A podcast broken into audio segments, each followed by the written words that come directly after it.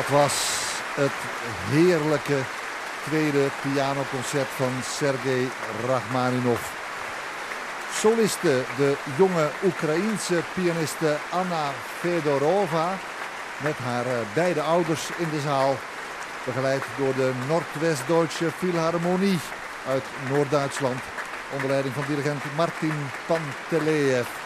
De opening van het nieuwe seizoen van het zondagochtendconcert in de grote zaal van het Concertgebouw in Amsterdam.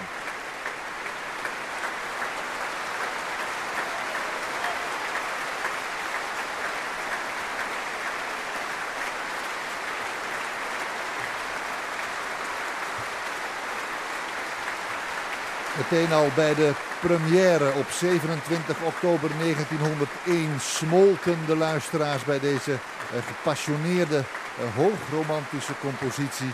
En een dikke 100 jaar later is dat nog precies hetzelfde. En zo ook vandaag hier in de grote zaal in Amsterdam.